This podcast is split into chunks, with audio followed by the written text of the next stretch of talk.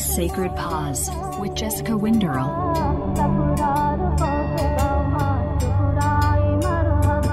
Hey everyone, Jessica here. We are wrapping up season two of the One Sacred Pause podcast. This week is season 11 of season 12. So next week is the last episode of the second season. It's kind of hard to believe that we've already, gosh, come so far. It's been about a, almost a year. Um, this week's episode, though, is uh, with two really beautiful Ayurvedic practitioners, Leah and Trudy, the co founders of Paavani Ayurveda. And this is such an enjoyable episode. I hope that you can get a lot out of it about Ayurvedic rituals and kind of understanding following the natural rhythms of nature around us and um, after we recorded this episode, I really was left with kind of this lingering feeling that was very sweet and very nice. And I realized it was because Leah and Trudy met at the California College of Ayurveda, and they were talking about back when they met and how kind of their partnership came to be. And it really took me back to when I did my Ayurveda yoga therapy training at the California College of Ayurveda in 2009. And this was such a, a cool experience because my teacher, Maggie or Margaret Koblasova, she actually had gotten special permission from Dr. Marc Halpern to run this training in Park City, Utah, where I was living. And I met on the weekends at her house, and it was me and five other women, and we would sit in her living room and talk about Ayurveda and learn Ayurveda. And then we'd all pack our lunches and sit around and eat lunch together and talk about life. And we're still uh, in touch and friends today, uh, a decade later. So I think it just really kind of struck a chord with me. And it was just kind of a reminder about the importance of community. And when we participate in teacher training programs, it's not just about learning the information and then thanks graduation there's this long standing bond that you form with people who you are in the exact same time and space with.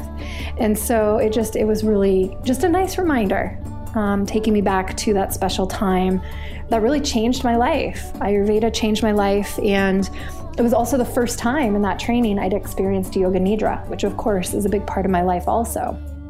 So, anyways, as we're wrapping up with season two, I just wanted to let everybody know that season three is in the works. I am so excited. I already have some really amazing guests lined up.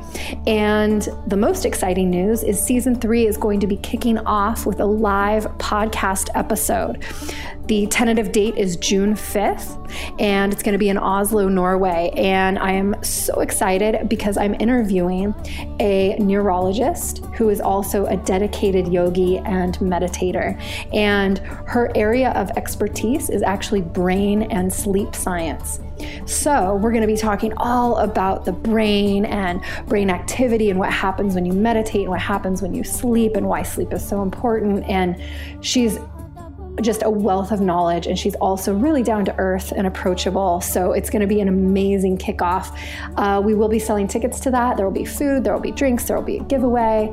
So stay tuned if that's something that you are interested in and would like to attend. And other than that, I just want to let everybody know that we still have a few spots available in registration for some of our upcoming teacher training programs at the Atman Yoga School. We have the Restorative and Yoga Nidra teacher training, our weekend format, which is the first weekend in May, May 3rd through 5th, here in Oslo.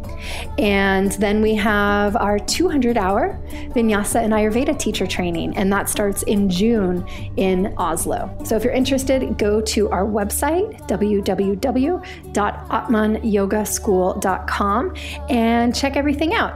And then send us an email at hello at atmanyogaschool.com if you'd like additional information or to register.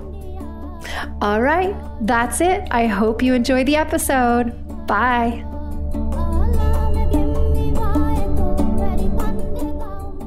Welcome to the One Sacred Pause podcast. I'm your host, Jessica Winderl, and today I'm really excited.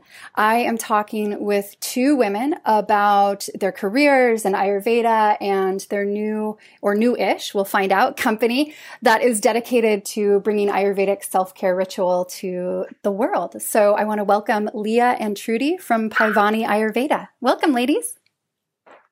Thank Hi, so Jessica. Much. Hi. Thank you. Hi, everyone. yes. Hello. Oh, yes. Awesome. This is our second time recording. Uh, we've had some tough technical difficulties. So everything is good now. And, and there's dogs and there's everything's right in the world for us to talk about Ayurveda and meditation and all the things that we love about what we get to do every day and, and how we get to live our lives, which is super inspiring to me. And, you know, that's why I reached out to you ladies, uh, is because I've kind of been watching the things that you do through everybody's favorite format of social media, Instagram. and I think it's really cool that you're creating these beautiful products and making them accessible to people who maybe don't understand what Ayurveda is or why it would be important to incorporate some of these rituals into daily life. So uh, I want to get into that, but first, I'd love to maybe have you share with how you guys met, where you kind of came into Ayurveda, and then eventually what what was the catalyst for creating a company together. Yes, let's start there. Um, Leah and I met back in the fall of 2011 at the California College of Ayurveda. Uh, the Ayurveda College is located in Nevada City, California and Leah was already living in town at the time, and I moved to town to start the program. And I was immediately drawn to Leah. Like, Leah has great style and just has this really chill, down to earth vibe about her. And I was immediately intrigued by her. Um, and our relationship and friendship blossomed through our time at the college. And we shared similar interests, loved the same music uh, and we were also really both drawn to herbalism within the field of Ayurveda.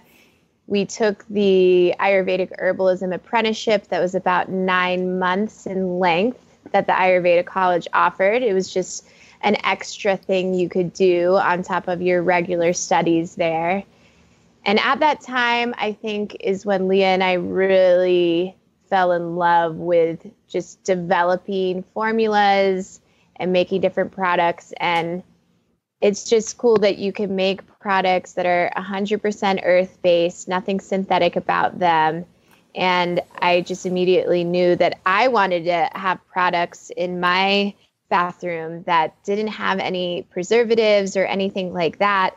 And through our time at the college, we discovered that, oh, now we have the tools and the knowledge to create our own skincare and body care products. And we met probably in what year was that?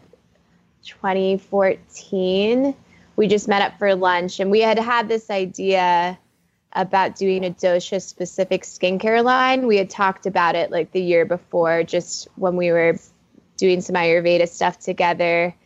And Leah and I were both like, that's a great idea. Dosha specific skincare line. You aren't seeing a lot of that coming out quite yet. We should do that. And then we just kind of said it and didn't didn't pursue it. And then I don't know what happened in January 2014. We just both had space available in our lives to create something and we were like, yeah, let's do it. We didn't think too much into it, which was probably a good thing because if we knew everything that it was going to entail to start a business, we might not have done it. So it was probably good we didn't we didn't know what was ahead. But um, yeah, so we started in 2014. We're in year five, and that's how we that's how we met. Oh, congratulations. Five years is a really big deal and a big milestone. So that's something to celebrate.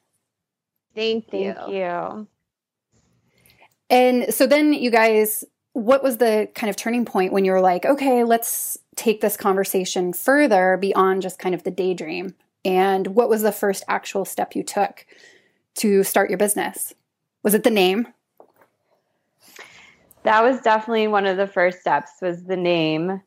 Um, we knew, I think we knew pretty much right away that we wanted it to be a Sanskrit term. And we actually wanted it to be Sundari. That was the first name that we picked, which means beautiful in Sanskrit. Um, but then we did our research and we found that that name was already trademarked for a, um, a skincare company. Um, so we weren't able to do that. And then, you know, we were just searching around through all the beautiful Sanskrit words and we found Paavani.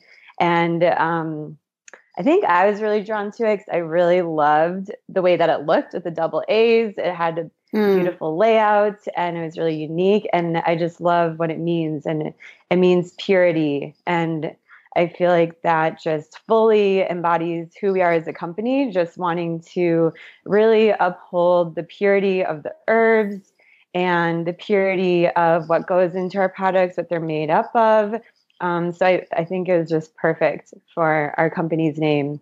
So yeah, that was definitely one of the first steps and and the business plan. I think that really is what first was like our first step is doing the business plan, laying it all out and you know, just making sure that it made sense to start this business. Yeah, I think you know just the idea of the name of your your it's beyond a company it's beyond a brand i think when you're working within the wellness space and specifically when your offering has a connection to a spiritual practice. And i know when i was thinking about um, naming my yoga school same story the name i wanted was taken. And then it turns out that the name that i chose ended up being the perfect name and so I was actually really grateful that the the first name I thought of wasn't available. And I feel like we were able to really grow into what it is that our businesses encompass. And the name is so important, but I think we also have to have a little bit of room there for it not to be like the end all and be all of starting or not starting a business. If you're like, oh, the, that name I want isn't available, it's like, okay, well, you know, sit with it a little bit more, meditate on it a little bit more. What other options um, resonate with you and mm-hmm. it's just it's so amazing how everything kind of plays out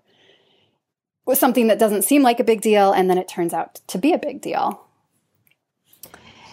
right. yeah definitely i think sundari was such a beautiful name but i think in a way people had already thought about it you know like we had a girlfriend that owns a a little clothing store in town and she called it Sundari and we were like, "Oh, that's funny. That's what we wanted to name our company." So it does kind of push you to think outside the box a little bit and get more creative and do a little bit more research into a name and then yeah, I agree. It becomes like something really special and unique. Yeah, and also I think it does force you to get more clear about exactly what it is you're doing. I mean, you have the business plan, yes, but also the essence or the soul of what it is that you're creating and you're bringing out into the world. I think that's where perhaps some people struggle is their their vision isn't quite dialed in enough. It's not quite clear enough. And so it's easy mm. to get mm. distracted from what it is that you're trying to do. And you know, it's I'm sure for you guys starting out too, like you probably started with just a few different types of skincare options. And then as you grow, I imagine you start to add more more formulations and more products. But what was the next step? So you had the business plan, you had the name. What came next? So our next step was actually uh, starting to offer Ayurvedic body therapies. Um, that actually came before we had formulated any of our products. And we decided to start offering those because we we knew that making the product formulations and dialing dialing them into exactly how we wanted them to be was going to take some time. And so we figured like why not just get really it was Trudy. She was like, let's just like get this going. She's like, you know, this is going to take some time to make the formulations. So like why don't we start offering our services? we should rent this really beautiful space that we found in downtown Grass Valley and like let's just start somewhere. And you know, I was definitely hesitant at first. I was like, I don't know, are we ready? Like do we want to start doing those services? This wasn't like our main um, our main point of the business but like yeah we do have this knowledge and yeah we do feel comfortable in offering these in a professional setting um, I had been working at a Panchakarma center where I was already offering Abhyanga and Shirodhara and all of these therapies professionally. So I, I mm. felt really confident being able to like start doing that on our own. Yeah. So yeah, we did it and we started offering the services and we figured that could be a great way to start generating some income while we were formulating the products. And um, our first product that we started with was our aromatherapy spritzers. Um, and I think originally we we knew for sure we wanted to start with making medicated body oils mm. um, through this really beautiful herbal infusion pro- three day process that we learned um, from the Ayurveda College, a really traditional way of making the oils. Um, but yeah, we actually started with these spritzers first um, because it was an idea that kind of just popped into our heads too. Um, I had made a spritzer for a friend an aromatherapy spritzer and she loved it and she was like you have to tell me where you bought that. And then that's kind of when it clicked is like that should be our first product that's really something easy that we can get going and launch right away. Um, so yeah that's where we started with that. And then after the aromatherapy spritzers came out then we came out with our body oils. And then um, yeah we've just continued to add on more and more products since then and so currently in 2019, what's your current product range? Including like the different sizes. For example, we have a two ounce aromatherapy spritzers, we have four ounce aromatherapy spritzers. And I think I counted the other day, we have like 65 products in total, including like the different sizes that you can purchase the products at. Oh wow. That's a lot of work. Is it just is it just you guys or do you have people working with you or for you helping out? Um, we have three Ayurvedic practitioners that help us to formulate our well, we make all the formulations, but they help us to um, make the products and it's really amazing being so close to the California College of Ayurveda, where we studied, um, because we can meet all these beautiful people who also went to the same school and did the exact same training as we did. Um, so it's really easy to bring on these other practitioners because they all they learned how to make products in the exact same way that we did. Um, so then they're able to just easily follow our recipes and and help us make our products. Um, so yeah, we have three women that help us with our product making. And then we actually just brought on another Ayurvedic practitioner that's been helping us with more of our like shipping and packaging and all of that. Yeah. Oh, that's so cool. And it's, I don't know, you guys can tell me what your experience has been. And you guys are kind of in more of, I would say, you know, there's a couple of hot spots in the US for um, Ayurvedic communities, and you're certainly in one of them. So maybe your experience has been different, but I feel like Ayurveda is still a fairly unknown practice in the West. And education around it is a little hazy. Like you might see, you know, an article in Yoga Journal or something, and that's as about as mainstream as it might get. Like, okay, what's your dosha or eat for your dosha? Um, have you guys, so first of all, I think it's amazing because you can support people who are coming out of the college that you went to and probably are looking for jobs and can continue to build that community. Um, but have you guys noticed that? Like, has there been any sort of an educational issue in terms of what is Ayurveda and why should you use Ayurvedic products? Or basically, has it just been look at our beautiful products and then people who are curious or know about Ayurveda already purchase them? I think it's both things. You know, if people already have some knowledge of Ayurveda, of course, it's pretty quick for them to choose what they want to purchase from us. Uh, but most times people do not know what Ayurveda is, or maybe they just know a little bit about Ayurveda. And that's really part of our mission as a company is to introduce people into the science and also educate people about Ayurveda, um, just starting with the basics. So if you visit our website about mm, it is an e-commerce site, but half of it is just dedicated to introducing Ayurveda to people. We have an introduction to Ayurveda section. We break down each dosha. Um, you can take a quiz to discover your predominant doshas and like what that means for your skin type and diet and things like that. So it's interesting because it's, you know, it's a positive thing and maybe a challenging thing about our products because we'll never run run out of things to talk about, you hmm. know, with like content and education, which is awesome. Like it's it's a really interesting um, topic for people.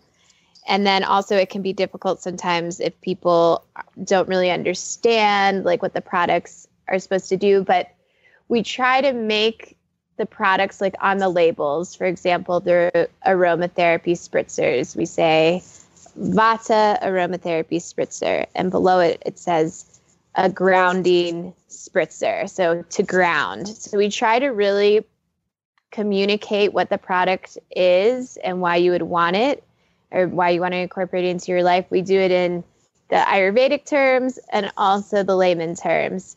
And um, our labels too, like we try to provide as much information as we can so people just understand what what this product's used for. And we think that the products are a great gateway mm. into the science of Ayurveda. And that's really part of our mission too.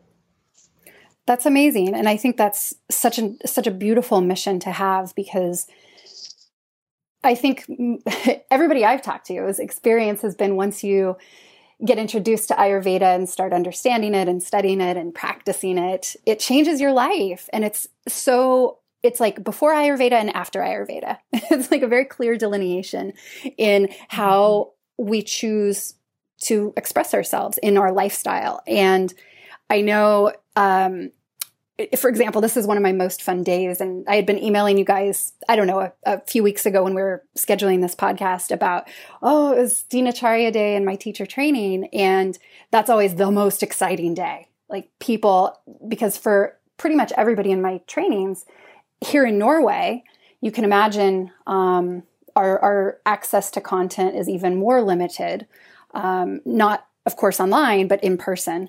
And everybody I, I give everybody like a copper tongue scraper and it's just the most magical amazing thing and everybody's so excited and i love that and i think it's just like what you were saying um, trudy about how there's you guys are never going to run out of stuff to talk about related to ayurveda and that educational component is going to be infinite. And so yeah it's just it's super exciting and i think people get really jazzed about it and so i totally agree with your statement that, you know, the body care products and skincare products are a really great gateway. Yes, mm. definitely. And that does sound like a really fun, exciting day on a, for a teacher mm-hmm. training. Dinacharya Day. I like that. Yes. I'm going to use that. what I want to ask you guys, and I'm curious if you have the same answer or if you have different answers, but um, what's your first of all, your favorite product that you make, and then overall, your favorite Dinacharya ritual? Ooh, it's a hard question because obviously I love all of our products. Um, what is my favorite that we make? I don't know. I feel like they're all, I have different favorites for different reasons. Like, you know, just all of our oils. I love the the time that we put into making them and infusing the herbs in. And that includes our body oils, our nasya oil, and our oil pulling oils. Like all of those, I love just the infusion process of the herbs and adding that all into the oil and then adding the essential oils. Like I just feel like it makes our oils really special and really potent and is kind of like taking the oils to just like another step further beyond what um, a lot of other people are offering. So I love that we're um, bringing that Ayurvedic tradition to the modern day society and offering that through our products. Um, but I feel like my current favorite, because this is one of our newer products, is probably our golden milk Mm. I love drinking it. Such a tasty formula. I love all the herbs that I'm getting. Um, we add ashwagandha and shatavari into our formula. So oh. not only are you getting all of the benefits of the turmeric for its anti-inflammatory benefits and its um, blood purifying and the whole overall formula is just great for digestion but it also has those um, the adaptogens that help with the body to and mind to cope with stress so i love that um, i feel like it's a nice well-rounded formula um, and it's been really fun doing demos and kind of taking it on the road and going to different natural food stores that carry our products and um, just seeing people's reactions when they try it. Um, I especially love when there's someone who's hesitant to it and at first they're like, golden milk, like, what's that? Like, that sounds weird, or why is it that color? They seem like really off put by it. And then once they try it, I just love seeing their face and how they're like, ooh, like that's actually really good and like cool. Like I like drinking herbs. This can be a delicious way and practice and thing I can do for myself, an easy way to intake them, and it can be fun and enjoyable. So I really love that experience. I love that about the golden milk. I love that it's becoming just kind of like a more common thing that's offered um, in cafes, and just you're seeing it around more and more. Um, so yeah, I think that's probably my current favorite product. And then I think my favorite Dinacharya practice has got to be, oh man, I think it's probably, I think tongue cleaning is definitely the one that like I could not start my day without like absolutely not. I need to scrape my tongue first thing in the morning. And if I don't know, I just always have my tongue cleaner, but let's say I don't, I would like use a spoon or find something that yep. I could use to, to, just get that ama off my tongue. Um, that's a definite for me. And then I really love that paired with oil pulling. Um, you know, oil pulling, even tongue cleaning too. Both of them, tongue cleaning, like it took me a while to really get that embedded in my day to day practice. Um, I just always forget. And so I'd have to like leave it out right in front of the sink and make sure I remember to see it. Um, and now, you know, that's a, a must. And same with oil pulling. That took some time to weave that in, but that's something that I just I love doing every morning. I love having that extra time of silence while um, I can get some morning things done while also oil pulling. Mm, that's so nice. And yeah. Trudy, what about you? So I think my favorite right now, when you asked your favorite, I think I have to say the first thing that popped into my head, which I'm having a love affair with the Pitta cleanser and mask right now. I'm actually not using it because uh, I'm using the Tridoshic cleanser, but I'm definitely going to get the Pitta cleanser and mask next. And I don't know, it kind of, when I smell it, it sounds funny, but it makes my eyes roll in the back of my head like, uh, it smells so good. Oh. And it just feels seriously amazing because it's bentonite clay, chickpea flour, oat flour, coconut milk, lavender, rose, amalaki, neem, aloe vera. Uh, I think it's essential oil coriander in there. And it feels so amazing on your skin. It's just soothing. It's great for inflammation um, or combination sensitive skin. But yeah, I just love how it feels. It's so luxurious. And my favorite Dinacharya, I think tongue cleaning for sure. Can't that's something I do every day as well. Uh, but when I take a shower, I don't shower every day, but when I do, like I need body oil. I mm. need our Abhyanga oil, or else I just feel empty. Like my skin feels empty and dry, and I don't feel grounded. So that's what I love about Abhyanga which is the term for Ayurvedic massage. It's the application of medicated or herbal oil onto the skin. And it provides um, it. If you're doing self massage, you're going to help move the lymphatic system. The lymph doesn't move itself, so we need to get in there and move it. And you're going to get the nourishing properties of the oil, and also the actions of the herbs are going to seep into the skin and move into the bloodstream. So you're going to receive the benefits of the herbs as well. So it's a really beautiful practice. And we definitely encourage everyone to do Abhyanga, especially women, uh, for your breast tissue and underneath in the underarms. There's lots of lymph there. So it's really good to get in there and do an Abhyanga for yourself. Mm. Oh, I love that. And what do you? I know you guys have um, the doshic oils. Do you have also just a general um, Abhyanga oil formula? So we have our tridoshic body oil. Um, tridosha is basically an equal balance of all three doshas.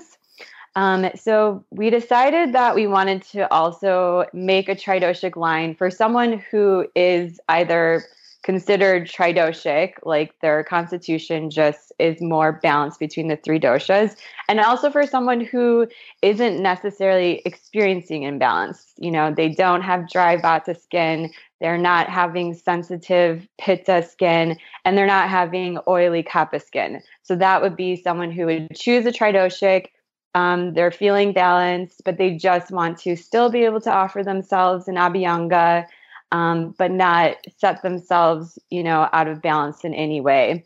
Um, and that body oil and the the tridoshic line of products is also really great for, you know, let's say you just don't really know where you're at, or if you're getting a gift for someone, you're not quite sure where they're at with the doshas then that's kind of a safe way to go. It's good for everyone and all doshas.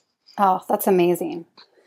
Yeah, I would have to say for myself, the two practices I cannot live without are tongue scraping. That's non-negotiable, mm-hmm. and and I travel a lot, and so um, I have different scrapers in in my different like travel kits. Um, because I've learned so like too many times when I go to brush my teeth and, and do my morning routine and I'm like, no. And it's, yeah, hopefully there's a spoon nearby. Um, and, and Abhyanga, it's, uh, it changed my life. That was, those were the two practices I first started doing and they're non-negotiable for me. And I feel just kind of like what you were saying, Trudy, like I feel really off if I'm not mm-hmm. able to do that. And it's, it's so much more about or so much more than just the benefits of the actual products. So you were talking about the nourishment of the oil and then the benefits of the herbs getting into your bloodstream. But even beyond that, like a big part I think of the practice is also the self-care. Like not not just oh self-care okay a buzzword in 2019, but the care mm-hmm. of yourself and the energy and the emotion that you put into it. And it's not just like viewing your body as a machine, like, okay, get up, have some breakfast, go to work, pay the bills, blah, blah, blah. It's like, no, how do we actually create this very sweet relationship with ourselves and boost that lovingness, that kindness towards ourselves? And and for me, I mean, that is that is the Abhyanga, the Sneha. And oh, it's so mm-hmm. good. And it's it's just and like what you were saying too, Leah, like having some time alone with yourself, like when you're doing your oil pulling in the morning and mm-hmm. it's hopefully you know, I don't have kids, but my two huskies are pretty rowdy. but usually, um, you know, when I'm doing a lot of my self care routines, I do at night. And it's the best part of my day when it's my transition and my dial down from working and teaching and a lot of external energy. And then at night, it's like, okay, I know, and my husband knows when I go into the bathroom, I'm going to be there for a while and give me some space so that I can enjoy and use the essential oils. And the whole process is so, so grounding and so lovely and so um, supportive of my relationship with myself. And so, can you guys talk about like maybe your philosophy behind what you're hoping people will do with your products and and your kind of beliefs around the self care aspect as well? Sure. Yeah. Let's see. Hmm. I think what we would love to see people to do is just reconnect with the energetics of the herbs. Like reconnect instead of just buying something off the shelf that has all these synthetic ingredients, like coming back into the understanding that the earth really does provide us with everything we need. Um, so I think that's really a beautiful process of just reconnecting with the elements and the herbs. And what was the second question? I'm sorry, Jessica. Oh no, that's okay. I, it's it was just kind of more a general like uh, philosophy about of self care. Of self care, yeah. Like what your experiences have been and why. I mean, you guys built a business around this. Hmm. Yeah, I think having that time for yourself during the day is really important. It's going to make you feel calmer, more grounded, more self aware. And it's really just a way of bringing yoga into your life, consciousness into your life. And I think for us, we want people to feel empowered to take care of their own health Ayurveda has a lot of preventative tools that they have in their toolkit to just help us feel healthy and feeling our best and being able to notice when we aren't feeling our best. So when you're taking time out of your day every day for self-care, it's like all those things you do every day, they're going to add up and they're going to add up in a positive, healthy way, right? Instead of like doing something that's not in harmony with the body. Like this self-care practice is going to bring you bring you closer to your true self and closer to understanding how your body feels when it's feeling its best. Um, also with self-care because there's so many things you can do in ayurveda for dinacharya for self-care and i think it can be a little overwhelming at first for people.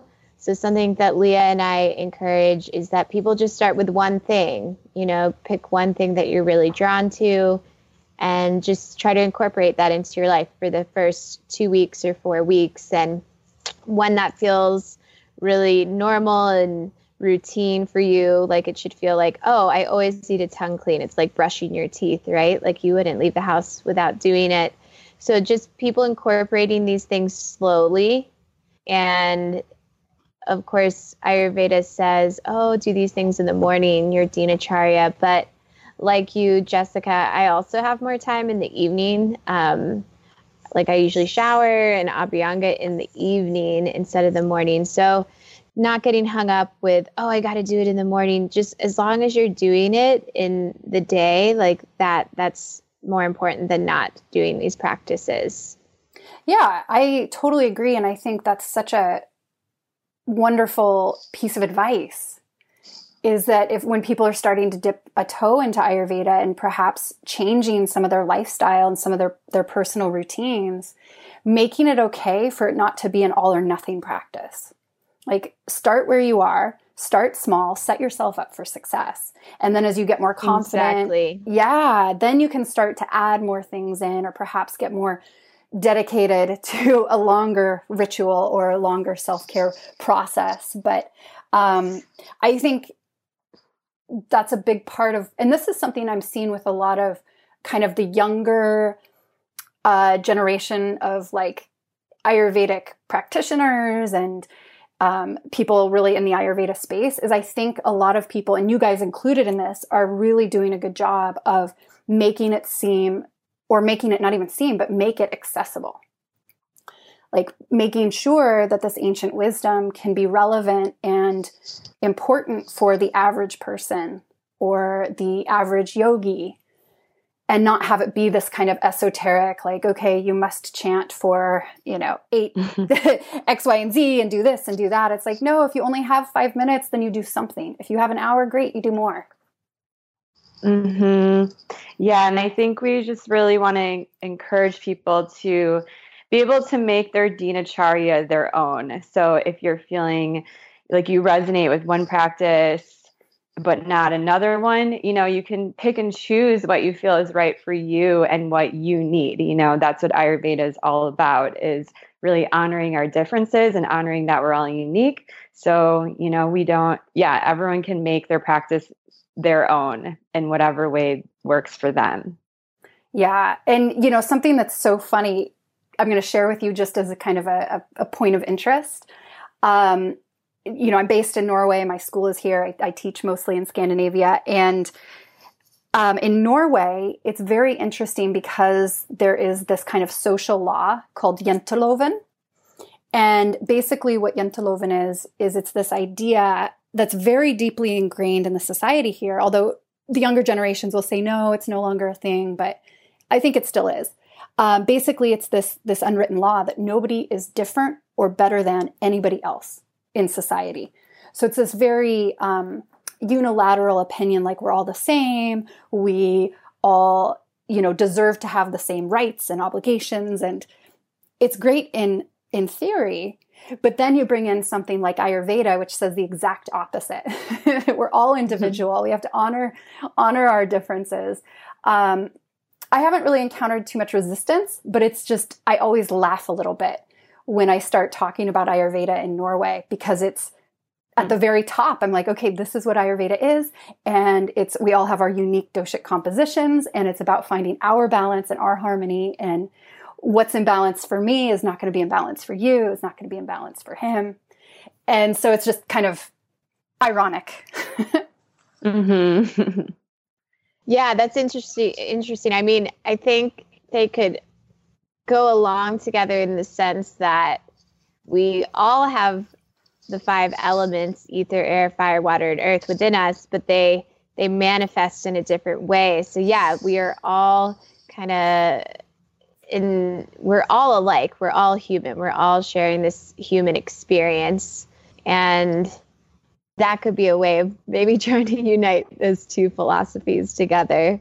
Yeah for sure. And it hasn't been a problem but i just i laugh a little bit because it's um, they're just very different philosophies or viewpoints i guess yeah, mm-hmm. definitely. Thanks for sharing with us that. I'd never heard of that. Mm-hmm. That's interesting. Yeah, yeah. It's it's just a Norwegian thing. Um, hmm. so beyond or um, outside of the scope of Ayurveda, what are some other practices that you guys like to incorporate into your life? Um, yoga, meditation. Like, what else do you do to kind of keep you centered and keep you grounded, and especially running a, a growing business? Um, so definitely, I'd say you know my my dinacharya practice in my morning is definitely um, probably the most important thing that does keep me centered. Um, just having allowing the time to do all my self care rituals and just really make time for myself and my health and my well being.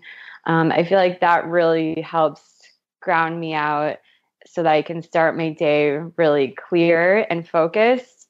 Um, I like having some um, pranayama and meditation included in my morning um, when I do have time. You know, it, it doesn't always happen that way, but um, that definitely helps me to feel like my best self. And in my meditations lately, I've really been um, enjoying doing more visualizations and kind of just um, yeah visualizing what it is that i'm trying to manifest manifest and bring into my life and also just kind of sitting with like what that feels like like what it's going to feel like when i do manifest that and what that manifestation actually feels like in my body.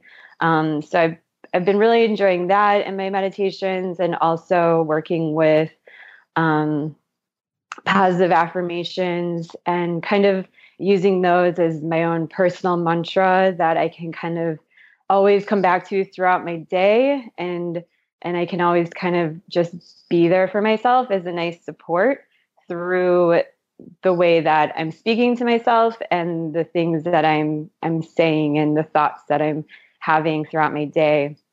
Um, and then also, I think probably my my most focused practice where I'm like fully in my body is my hatha practice. Um, I I I love going to my class, and I, my teacher is super um, disciplined and alignment based, and it's I love hatha because it's just really slow moving and it's it really I can be fully present into the practice during that hour and a half and and and really just like learning about my body through all these little adjustments that I can make and ways that I can hold the pose in a different way or more ideal way. Um, so yeah, those are probably all my my most important ways to help myself feel really grounded and um, yeah, just really centered. Mm, I love that. Those are really strong practices. Thanks. I'd probably add for Leah to walks in nature with Osito, Mm, mhm. Mm, her Pomeranian, yay. Who's such a little cutie. He's here right now. Oh, that's awesome. Yes, yeah, that's definitely an important time of the day. And runs. He he has little legs, but he's really good at keeping up with me. he is fast. Um, for me, I would say, yeah, I have two dogs, a husky and a lab German Shepherd mix, and they are a handful. So I love walking them every morning, like rain or shine. I'll get out there. My husband will be like, I can't believe you're walking them right now. I'm like, it's what we do. We just do it. It's Yeah. great. Like, Well, and if you don't, then they are not going to let you rest for the rest of the day. no, you won't get any work done. It's so true. Like you just got to do it. And it's nice, you know, even getting outside when the weather is not great is just going to be really balancing to the body and mind. And even if it's raining and bad weather, you're still connecting with the earth. And that's really important and is always going to make you feel so much better once you're done. And also, I've been loving uh, doing Ashtanga yoga, um, getting into the Mysore room, and like Leah, I, I like that discipline of the practice. And it's really, I feel like I was stagnant in my yoga practice. So it's really making me recommit. And yeah, I think for the first time in a while, really that's something that's all about me. Mm. Like the dog walks, you know, like I'm motivated because of like the I want the dogs to feel good and I feel great too, but I think my yoga practice is like the one thing that I do in my life currently that's really all for me. And that that feels good to carve out that time. Um, and I also love cooking too when I have the time to like be in the kitchen and cook, that's that's really nice for me as well. Oh, that's so nice. Yeah, cooking and being at home, just being able to land a little bit and, and ground and decompress and yeah, it's funny. So I, my husband and I, we live outside of Oslo, and um, we bought a house, like an old historic home that we're renovating, and we're like in the woods, by the river, just like in nature, and it's so quiet and wonderful.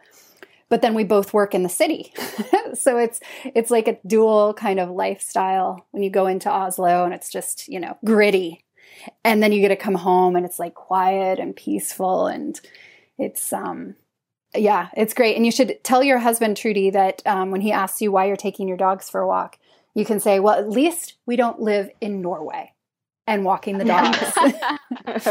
exactly. Because it is, yes, it is rain or shine or snow or more snow.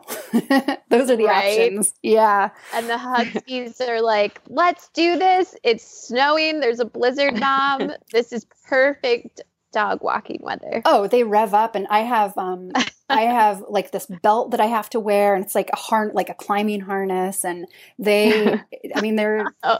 they love. One of them was a we adopted her from a um, mushing company, so oh, she was wow. being trained to be a dog sled dog or yeah, a dog sled racer, and you know they just have that pull in them, and it's it's hard work taking them for a walk. I get a workout. It really is.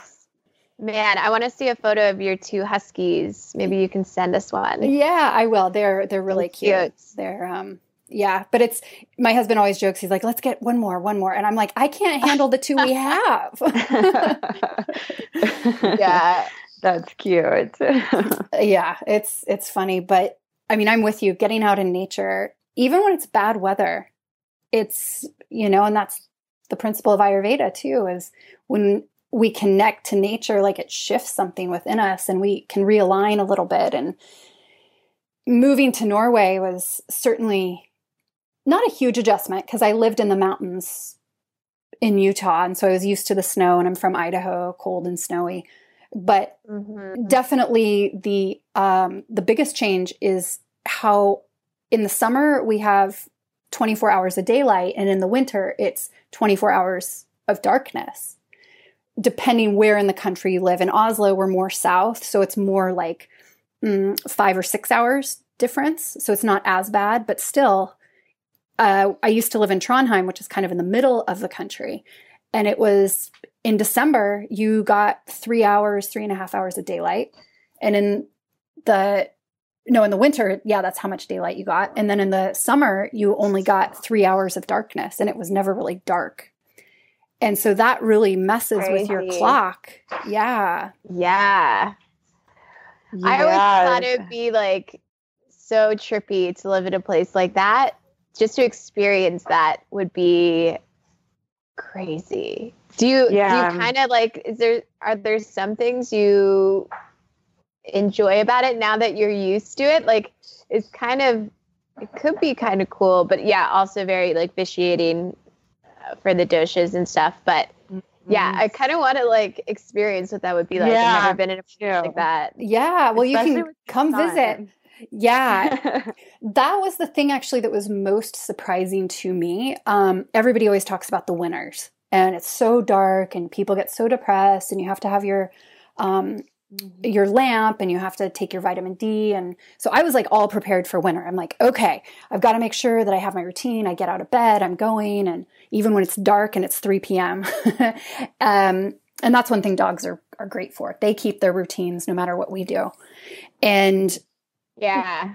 but it was actually the summer that I struggle the most. Um, and we have blackout curtains, and I sleep with an eye mask, and I keep, I go to bed at the same time, I get up at the same time, but my body is very sensitive to just like even the smallest amount of light coming in through the cracks or um, coming in underneath my eye mask. And so I actually, the first summer I lived here, I was hugely vitiated, and it really caught me off guard because I wasn't thinking about it, but it was the sunlight that got me, not the darkness.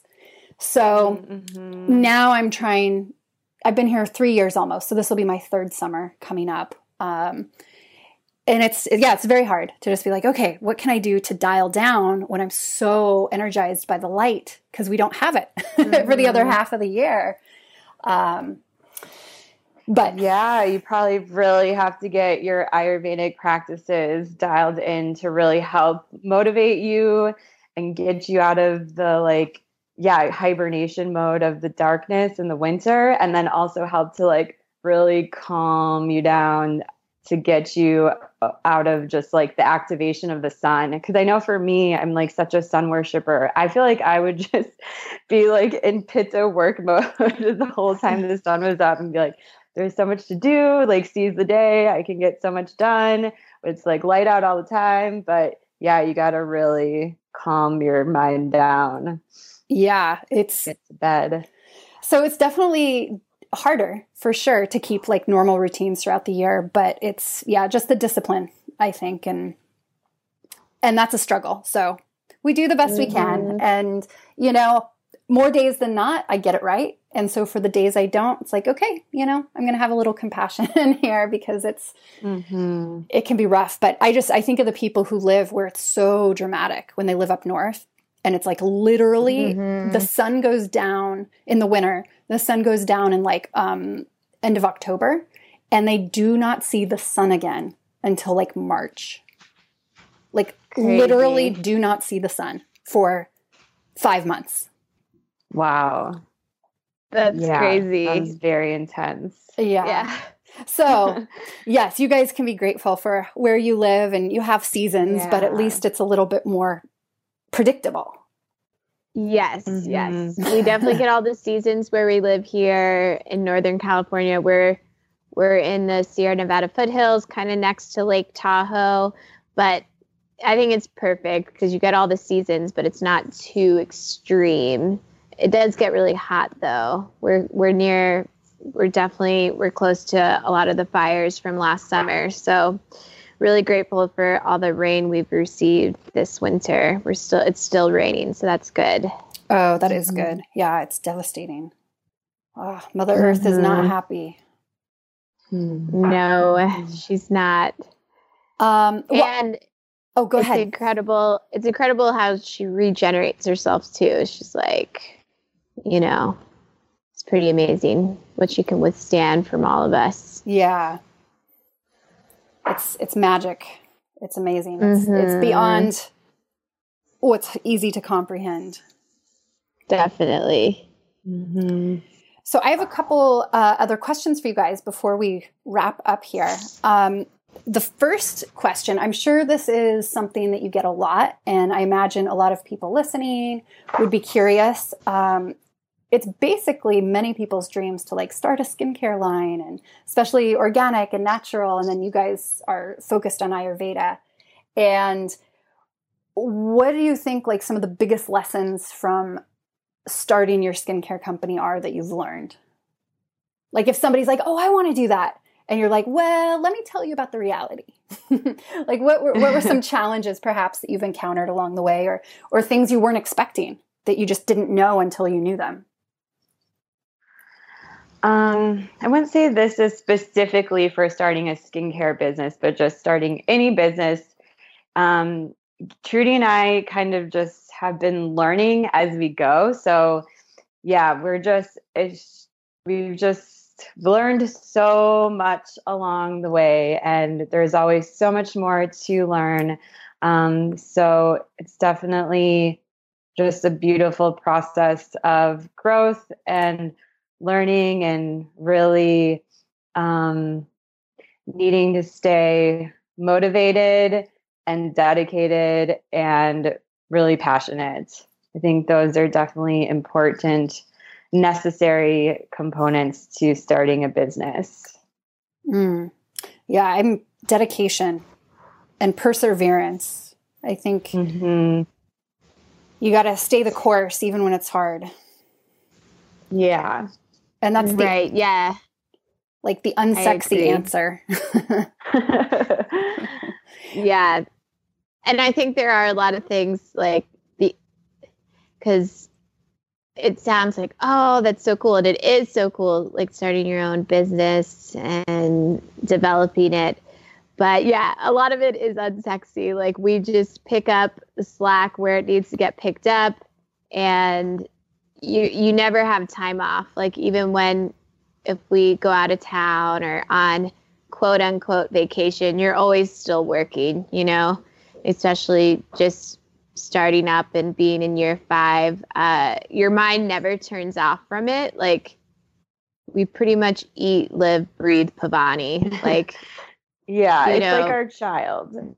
Mm, it's definitely like our child. Um, Leah and I just have dog babies and fur babies and Paavani. Paavani's five years old and takes a lot of time. So, yeah, I, I think if you're going to start your own business, just make sure that you believe in it 100% wholeheartedly and realize there's going to be setbacks. Things take time. And yeah, staying the course is really important. Just keep going. Like, don't give up. And I think about that like when I was 10, I played guitar and I was like, yeah, I'm going to just keep playing. And then I didn't. But imagine if, you know, I'm 33 now, I would have been playing guitar for 23 years. I'd be pretty good by now. Oh. So it's like just sticking with something is really important.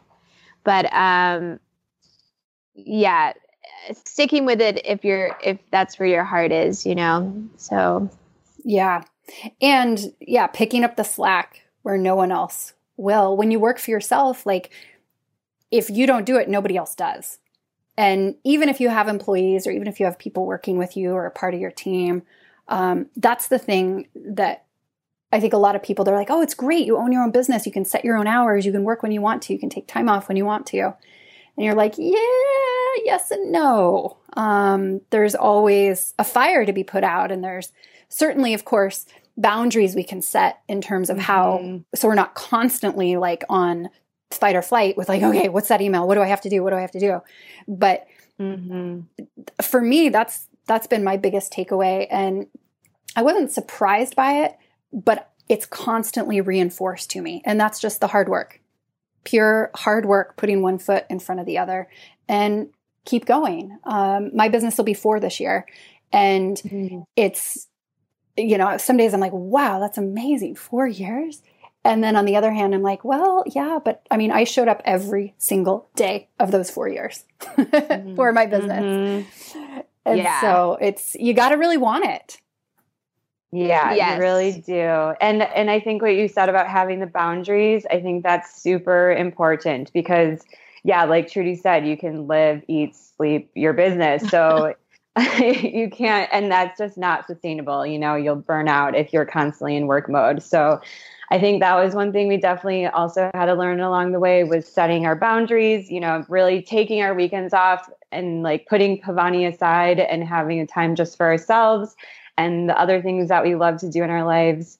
Um, and so, so yeah, it doesn't just take over. And um, yeah, so I think the boundaries are really important because the to do list just really never ends. You know, it's like there's always things to be accomplishing. So, um, yeah, it's important. yeah And also, I think being in a partnership is really, really, really hard for people. yeah Like that I was what i wanted to ask about What is Mm-hmm. it like 50% or at least half partnerships like never work out? And I think Leah and I are like super lucky, like the way that we work together, because it's not always pretty. And we knew that from the beginning, but Leah's definitely my wife. Like I have a husband and Leah's Mhm. my wife. And people ask us that, like, oh, so having business partners, it really like having, uh, are you like married to them? I'm like, yeah, pretty much. Like, because, you know, we see all sides of each other, but, uh, you know, there's that. But then also, it's so supportive. Like, Leah and I could finish each other's thoughts and sentences. Like, we both know the ins and out of the company. And that's really great to just have somebody that can be like, hey, you know, yeah, don't feel bad that you're taking a break. Like, it's encouraging. Like, we always encourage each other. Like, oh, I really want to go to yoga, but I don't know. And the other one will be like, no, you should go. Like, so it's really nice to have that support system and um, also just have different creative ideas being bounced off each other. So we're really lucky to have one another and be in partnership together. So it's really a fun, unique uh, situation we're in. yeah no i mean that is truly like a testament to your personalities and your your communication because i would say just anecdotally every single partnership i know of and i've never been in one um, but business partnership within the yoga or wellness space has ended. I don't i don't know of a single one that has like continued on. And you know that's not to Mhm. discourage people from doing it. I think if it's the right person the right opportunity then it can be something really beautiful. But i think a lot of people get into partnership out of fear. And they're like oh i don't have enough Mm. money to do it on my own. I don't i'm not sure what i'm doing or um and so kind of starting off on the wrong foot possibly i don't know because like i Mhm. said i've never done it but um i have a practical question that i'm just really curious about do you guys have um a written contract in place partnership agreements um, it's funny you ask that because we've been told by multiple people that we should have partnership agreements. It's really important to have, and we've we've definitely discussed it, and I think we've like written out a little something that we don't even know where it is at this point. We did one once, like online, and? Leah had saved it, and we were like, we don't know where it went though. Yeah, and it was very brief, not that detailed. You know, we did talk Mhm. about like the really important um things like if someone, you know, like how to leave the business, how we deal with all that. But yeah, we just um yeah, we just haven't done it. And I just feel like we both fully trust one another and each other's intentions and just like our both our equal love for the business. So I don't know. I don't know if we really need that. Like I just I trust that you know if something came up and we hit a major bump in the road that we would be able to settle it in a fair manner. Yeah.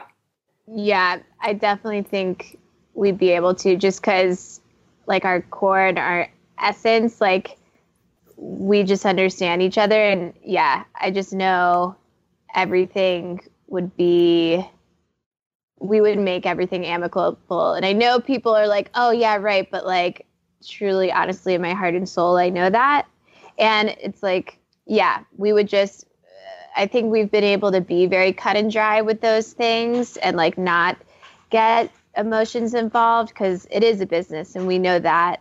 Um, but we're an LLC, so we were a partnership and now we're an LLC just to, you know, protect our own personal things with the company. So we, we're happy we did that. Um, so yeah. Cool. Yeah, I mean, at the end of the day, it's it's your business, and you know, however that goes, is totally up to you guys. yeah. I definitely there's probably some people though who are like, no, no. Um, get a partnership agreement in writing for sure. It's my background's in law. So when I hear that's why I asked. Oh, yes. Because mm-hmm. I always, always tell people get an agreement. Like if you're working at a studio, make sure you have an agreement about when you can ask for a raise. You know, like every little thing I think. Yeah. Because in Yeah and that's something we should probably do. Like we we we did one. We just yeah. don't know where it is. Yeah. yeah. Yeah. We could do it again. You know, and and neither of us have kids yet. And so we've talked a lot about like, okay, if someone gets pregnant, like what will that look like? How, you know, how will we make sure that that's still fair? And but really like then we sit down and we're like, but how do we really know what that's gonna be like? Like everyone's mm-hmm. pregnancy is so different. Like maybe you'll be able, one of us will be able to work until, you know, eight months pregnant. Who knows? Like, yeah. I don't know. So we kind of have a hard time with that too, because we're like, how do we really know like what the situation is going to be like? Yeah. Well, and I imagine for you guys, it's a little different too, because you guys kind of grew up together in a sense. Like you went to school together. And I think studying ayurveda changes you in such a profound way and you guys i mean talking it was it was like you were dating in college and then you graduated college and you got married you started your business um that's funny yeah but it's, it's true you know so I, I, I can definitely understand that the level of trust there is is very deep for sure mm-hmm. yeah yeah so the final question i want to ask you guys before we say adios is um, you had mentioned at the beginning of our episode that really your love and passion lies in the herbalism and that aspect of Ayurveda. And I'm wondering if in the future um, that might be an arm of Paavani in terms of if you're going to be offering more herbal products or supplements. Yeah, that's funny you asked that because that actually is something we are currently starting. Um, um, Trudy, should I should I say what it is that can we share what we're launching soon, or should we wait? Oh yeah, let's share it. Okay, so yeah, so in a few weeks we are about to launch our first herbal supplement that we are going to have available, and it's going to be Triphala. Oh, oh, that's amazing. Yeah. So Triphala is a traditional Ayurvedic formula of three Ayurvedic herbs. They're all berries, um, Amalaki, Haritaki, and Bibitaki, and each of them are balancing to each of the doshas. So together it's a tridoshic formula, and it's really great for digestion um, tonification of the colon. Um, so it's just a really great supplement to be taking daily just to help to make sure that, um, yeah, digestion's happening properly and um, everything's basically all the ama is getting cleansed out of the body as well. Um, so yeah, we're really excited to start having that, and that's going to be the beginning of more supplements and herbs that we're going to have to offer. Um, and we also have um, discussed coming out with some churnas um, mm. for each, some dosha specific churnas that people can add to their cooking or drink with water. And so, yeah, lots of that to come on the horizon. Oh, that's awesome. That's really cool. Congratulations, you guys. That's that's impressive. Thank, Thank you. Yes. Oh, so cool. Okay, so that actually brought up one more question. Sorry. Um, where do you where do you source your herbs from? Like, do you grow them? Do you have them? Are they local or? So we get a lot of our herbs from Mountain Rose, which is located yeah. in Oregon, and Starwest Botanicals. But we also work with um, a gentleman in Reno, and he's actually from India, and we source a lot of our our Indian herbs from him. Um, let me see. The Chakrapani Ayurveda Clinic and Research Center. So we we work with them and we source a lot of herbs directly from India that are organic and it's it's really fun working with them because they'll show us like, oh no, we have the best turmeric and here's why. Like we take off the skin of the turmeric and you're just left with the powder and you don't want the skin on the turmeric because it has can have like bacteria and things like that so it's really cool to see directly where we're source, sourcing the herbs and um, yeah leah and i want to go to india soon and um, our friend where we get the herbs from he's like yeah you'll need to come to my farm we can do some tour visits things like that so yeah mountain rose star west and our our good friend that sources a lot of herbs for us from directly from India. Oh, that's cool. Well, that will be a fun trip when you guys take it. Mm-hmm. Yeah, definitely. Oh, ladies, thank you so much for um, taking some time out of your day. I know it was a little bit of a trek to to get the uh, technology gods to line up, but it happened, and um, it's super cool to just see everything that you're creating. I mean, your logo, your brand is beautiful. Um, so it's thank you, thank you. It's cool. It's inspiring to see, you know, this kind of fresh approach to Ayurveda. I think um, mm-hmm. to get more people and, and expand the conversation and expand the community, and yeah. So thank you guys, and I hope you have a wonderful rest of your day. Thank you so much, Thank Jessica, you. for having us. We yeah. really appreciate it. Yeah. Bye-bye. Bye. Thank you.